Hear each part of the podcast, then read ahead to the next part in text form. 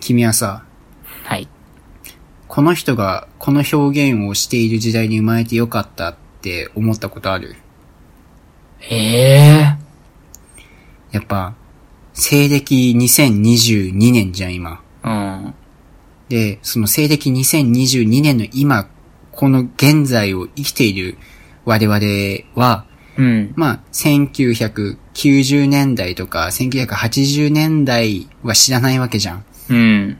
でも、まあ、この2022年に生きてて、うん。いろんなことを表現しているアーティストとかミュージシャンはいるわけよ。うんうんで、特に、まあ、散々言っているような、こう、ライブっていうのはその時、そのツアーでしか見れないものってあるじゃん。うん。うん。で、僕は小沢健二というアーティストがとても好きで、はいはい。まあ、出会いから語ると、うん。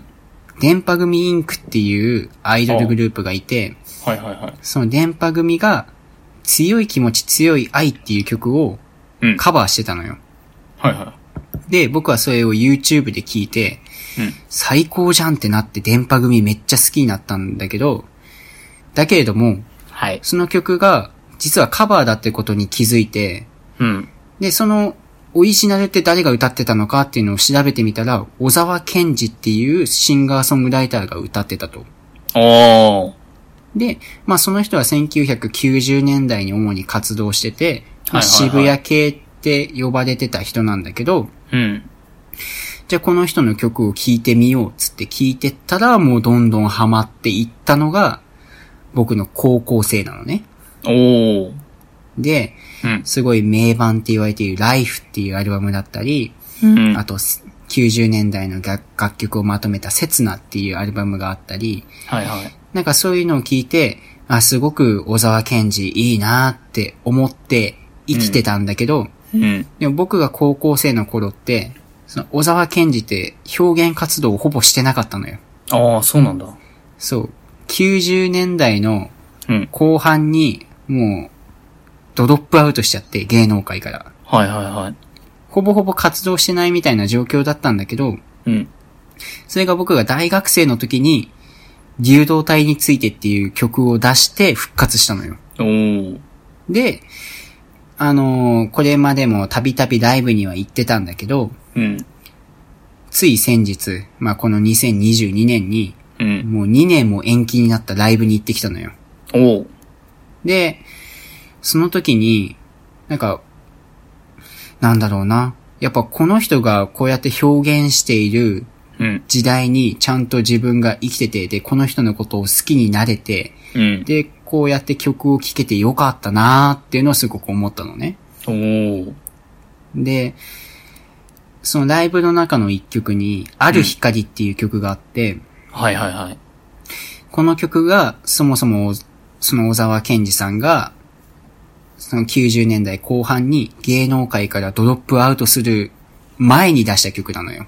うん。まあ、この曲に、の後にもう一曲出してからいなくなるんだけど、うん。この曲の中ですごい、なんだろうな、恐ろしい歌詞があって、はい。す今から読み上げるんだけど、はい。この線路を降りたら、虹をかけるような、誰かが僕を待つのか。今そんなことばかり考えてる。慰めてしまわずにっていう歌詞があるの。おー。つまり、今自分が乗っているレールを降りたら、もう虹がかかる。つまり、なんか今までの陰鬱、陰鬱とした何かを吹き飛ばすような、その虹みたいな何かが自分自身を待ってくれてるのかな。でもそんなことを今考えて、ずっといる。実際にはその線路を降りてないんだけれども、うん。この線路降りたら、そういう状況って待ってるのかなっていうのをひたすら歌ってるのがこのある光って曲なのよ。はいはいはで、当時の僕としてはこの曲別に全然好きな、好きじゃなかったのね。その高校生の時は。い。うん。この曲、なんか8分9分あって、はいはいはい。 8分だな、めっちゃ長いんだけど、うん。いやー、この曲を好きになるのってどんな人なんだろうなって思ってる、思ってたんだけど、うん。でも、いざこう大学生とかになって、うん。なんか、うわーこの状況抜け出したいみたいなことを思うときに、うん。このある光って曲の歌詞がめっちゃ刺さるのね。ああ、なるほどね。特に卒論を書いてた時とかに、うん。いや、この今卒論を書いてるという状況をもうすべて放り出して、もう卒業とかどうでもいいやって思ったら、もうなんか、すごい素敵な生活待ってんじゃねえかなっていうことを思ってたし、うん。で、今も働きながら、いや、この仕事を辞めたら、なんか、す素敵な自分待ってるかしら、みたいなことをね、思うこともあったわけよ。はいはいはい。まあなんだけれども、なんかすごいこの曲ってそういう風に、なんだろうな、現状を否定する曲だと思ってたんだけど、うん。今回、その、小沢健のツアーに行った時に、うん。通常の歌詞にはないところで、うん。なんだろうな、飛び立とう光へとっていうのをなんかずっと小沢健が叫んでるシーンがあったのね。はいはいはい。だから、まあ、この人自身は実際90年代に、その音楽活動をやめて、そのうん自分、ニューヨークの方に飛び立って、もううん全くその芸能界からは縁もゆかりもない生活を送ってたんだけど、うん。今現にこうしてファンの人たちの前で演奏してて、しかもその、小沢健自身が本当自殺を考えてたぐらい辛かった時の曲を、うん。飛び立とう光へとって、バチバチの肯定感じゃん。その、あんまり表しづらいんだけど、うん。なんかその、曲そのものが生まれた時は、すごいマイナスの意意志を持って生まれてた曲なんだけど、うん。でも、小沢健二自身が今まで歩んできた人生と、こうやって今ここで歌ってる現状と、そして飛び立とう光へとっていう歌詞が、なんか、回り回って、この曲ってすごいプラスな曲なんじゃないかっていうことを思ったっていう話。ああ。なん、かうまくまとまってんだかわかんないんだけど、うん。なんかね、そう、ある光っていう曲、辛いことあったら、まあぜひ皆さん、皆さん、まあ主に君だな、聞いてほしいんだけど、うん。ああ、なんかねな、なるほどね。そう、やっぱ、うん、うまいこと言えないんだけど、その曲を聴いた時にずっと逃げ出したい曲だなって思ってたんだけど、 うん。うん、まあ、逃げ出したとしても、だ逃げ出す、その鮮度を外れること、なんだろうな、難しいよな、やっぱ言葉ってな。全然表現できないんだけど、 うん。まあ、そんな感じっすわ。い言語化できなくていいこともある。ああまあ、全部を全部ね、語り尽くせてしまったら、それは、うん、面白くないですからね。君はなんか、今この時代にこのひ人というかアーティストとかに会えてよかったなっていうのはあるかなと思って。いやね、うんそうちょっと考えたけど、うん。なんか僕自身は、なんだろうな、言葉に対してはうん、そんなに思ってない。うん。えー、言葉はうん。死なないので、ああ、いいことじゃない。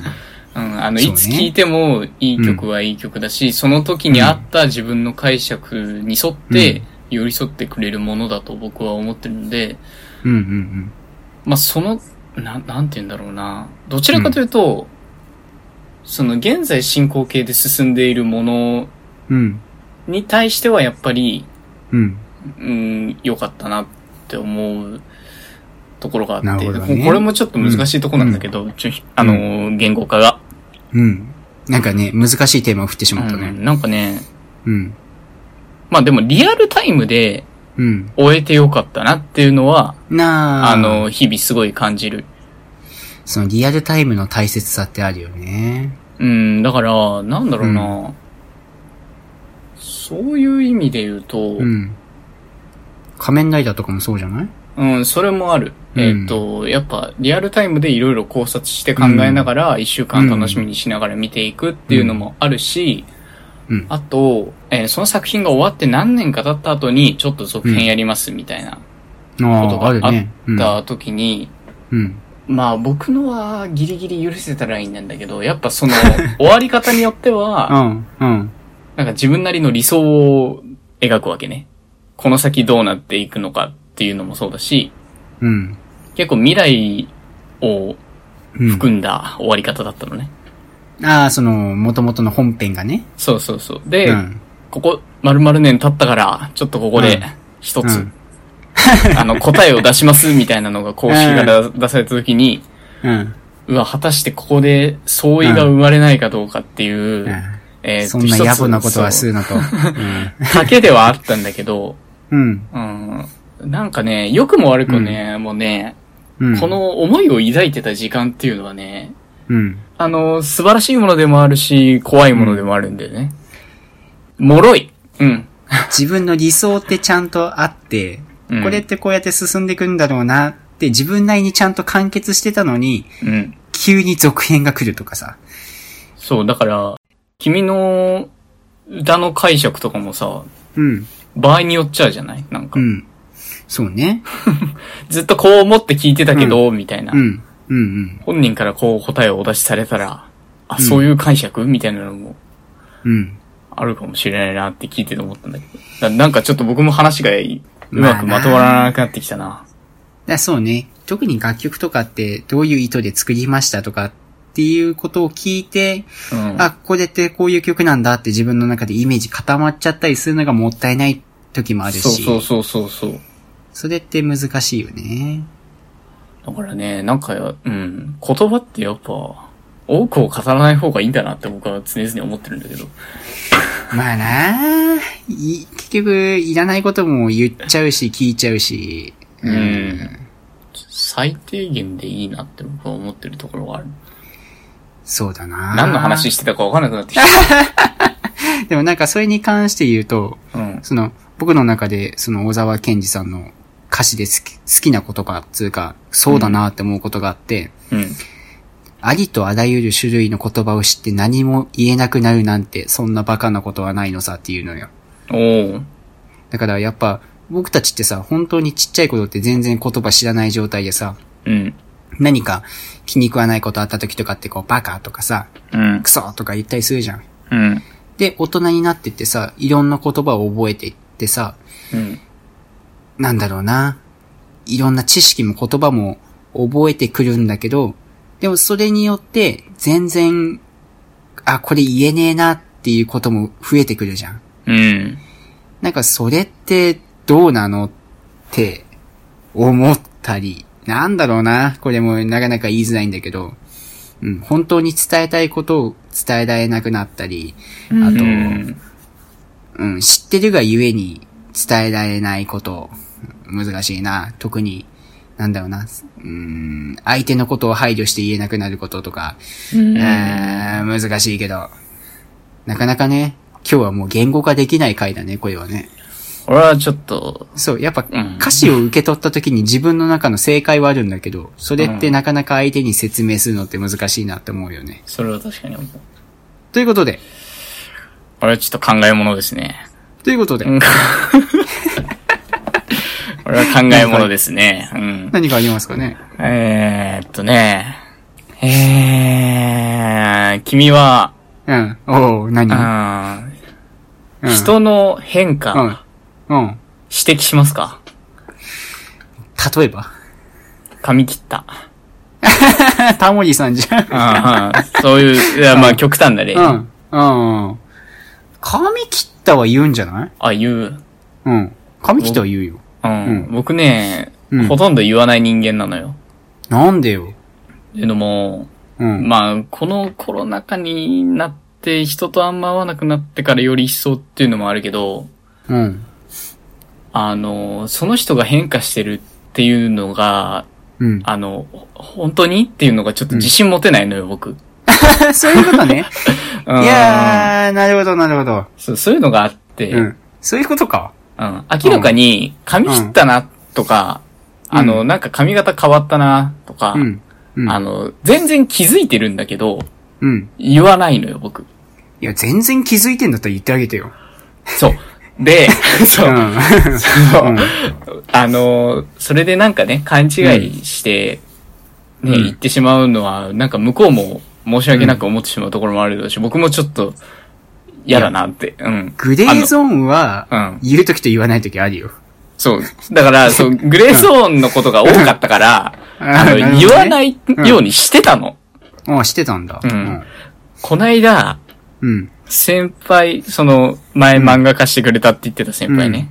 うんと、その言ってた遊ねび行った時に、うん。えーっと、その先輩がイヤリングされてたのね。あら、いいじゃない。う。うんん。で、うん。僕は、その先輩がそのイヤリングをしてるのを、うん、僕の記憶では見たことがなかったの。なるほどね。うん。うんあれ先輩イヤリングつけてたっけ今までと 思って。いや、難しいね。うん。うん、待って、いや、僕が覚えてないだけと思いながらも、うん。迷いに迷って、うん。でも、あの、とても良いと思ったから、それを。うん。うん。うん。ちょせ先輩、あの、僕の勘違いだったら申し訳ないんですけど、普段それ、うん。耳つけてたことありましたっけと思って、うん。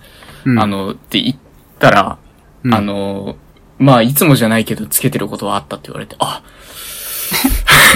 いや、それはさ、言い方 が、いや、僕、僕だとしたらね、僕が君の立場だとしたら、うん。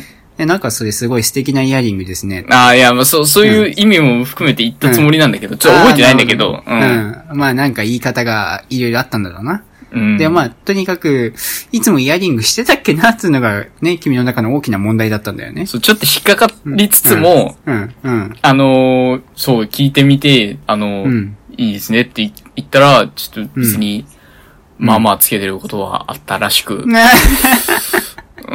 は判断を誤ったと思って、これね結局、うん。僕がまた、なんか閉じこもる原因になるんだけど、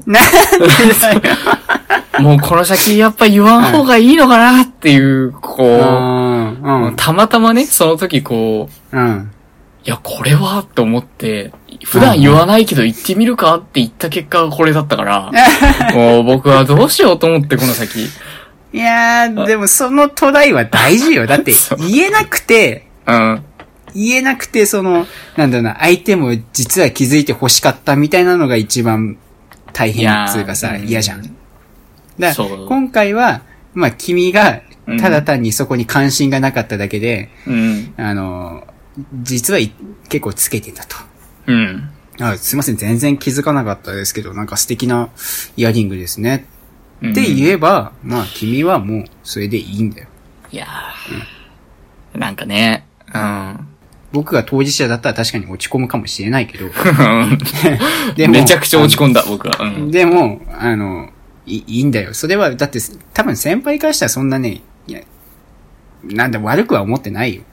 いやーうん、そう、そうおっし多ゃっ分てたさ。、うん、うん些細なことなんだろうね。うんただ僕、の中では一大事だったし、やっぱ、やらかしたこと思って。こっちとしてはさ、チャチャレンジ枠だった、チャレンジ枠だったわけじゃん、それうチってャねレンジ枠だった、めちゃくちゃ。そう。行くぞっつって、う。うんん行って、あーっつって、ダメだっあーってなったわけじゃん。た。うん だからね、気持ちはめっちゃわかんだけど、ねえ、やっぱこれって当事者じゃないから言えることってあるよね。うんそれ多分その人そんな気にしてないよっていう。そう、気にしてないっておっしゃってましたけど。うんまあ、いねえ。や、でも、あれかな、やっぱじゃあ、今後は、行ってった方がいいのかなっていうところなんで、僕は。いや、言ってった方がいいんじゃ う、なんいやっぱ、その人が、その人に多少ないとも変化が生じたらさ、うん。だって、それに触れていいかな、触れて悪いかなって思うのって、なんうか、ん。せっかくその人と一緒に楽しい時間を過ごそうとしてるのにもったいないじゃん。なるほどね。だから、会った一発目に言うのがいいんだよ、もう。すぐ。あれっつって。いやー、そうっすよね。うんすあれなんか髪切りましたとか、あれ髪型変わりましたイヤリング、うんなんかす、すごいすいいっすね。って一発目に言えちゃえばいいんだよな。ラグがありました、僕は。そう。だから、ラグが生まれるから、なんか、ずっと、あ、これ言っていいかな言っちゃうでいいかなっていうのが生まれちゃうんだよね。いやいや、でもそれができたら、そんな、会ってすぐ言えたら、ね、ううんちらは器用な人間になれたんだよな。ー、そうなん ですよ。器用になりたかったなーうん。だから、まあ、パッ、でもそうなんだよね。その、パッと見て、あれってなって、うんで、ずっと一緒にいて、あれあれって、こう、じわじわ気づいていくんだよね。うん。あれ、これどうだったんだっけなーってなっていくのが我々だから、うん。いいのよ。 もうね、歩いてる間ね、過去の写真を頭の中でずっと、こう、思い浮かべてて、いや、なかったと思うんだけどな、みたいな。言い方が面白い。なかうんなかったと思うんだよ。なかったと思うんだけどな、って思いながら、こう、頭の中でアルバムをこううん再生してたんだけど、うん。なかったでしょあ、あったんだ。そう。なかなかね、難しいよね。相手の変化に気づくのって ね。うん、まあちょっとでも今後はうん、もう、出会ってすぐに。そういう。思った瞬間出会っにてすぐうそんう、パッと、あれ、あれって言え言えちゃえばいいね。はい。うんちょっと意識していきたいと思います。はい。ということで、意識しながらおやすみなさい。おやすみなさい。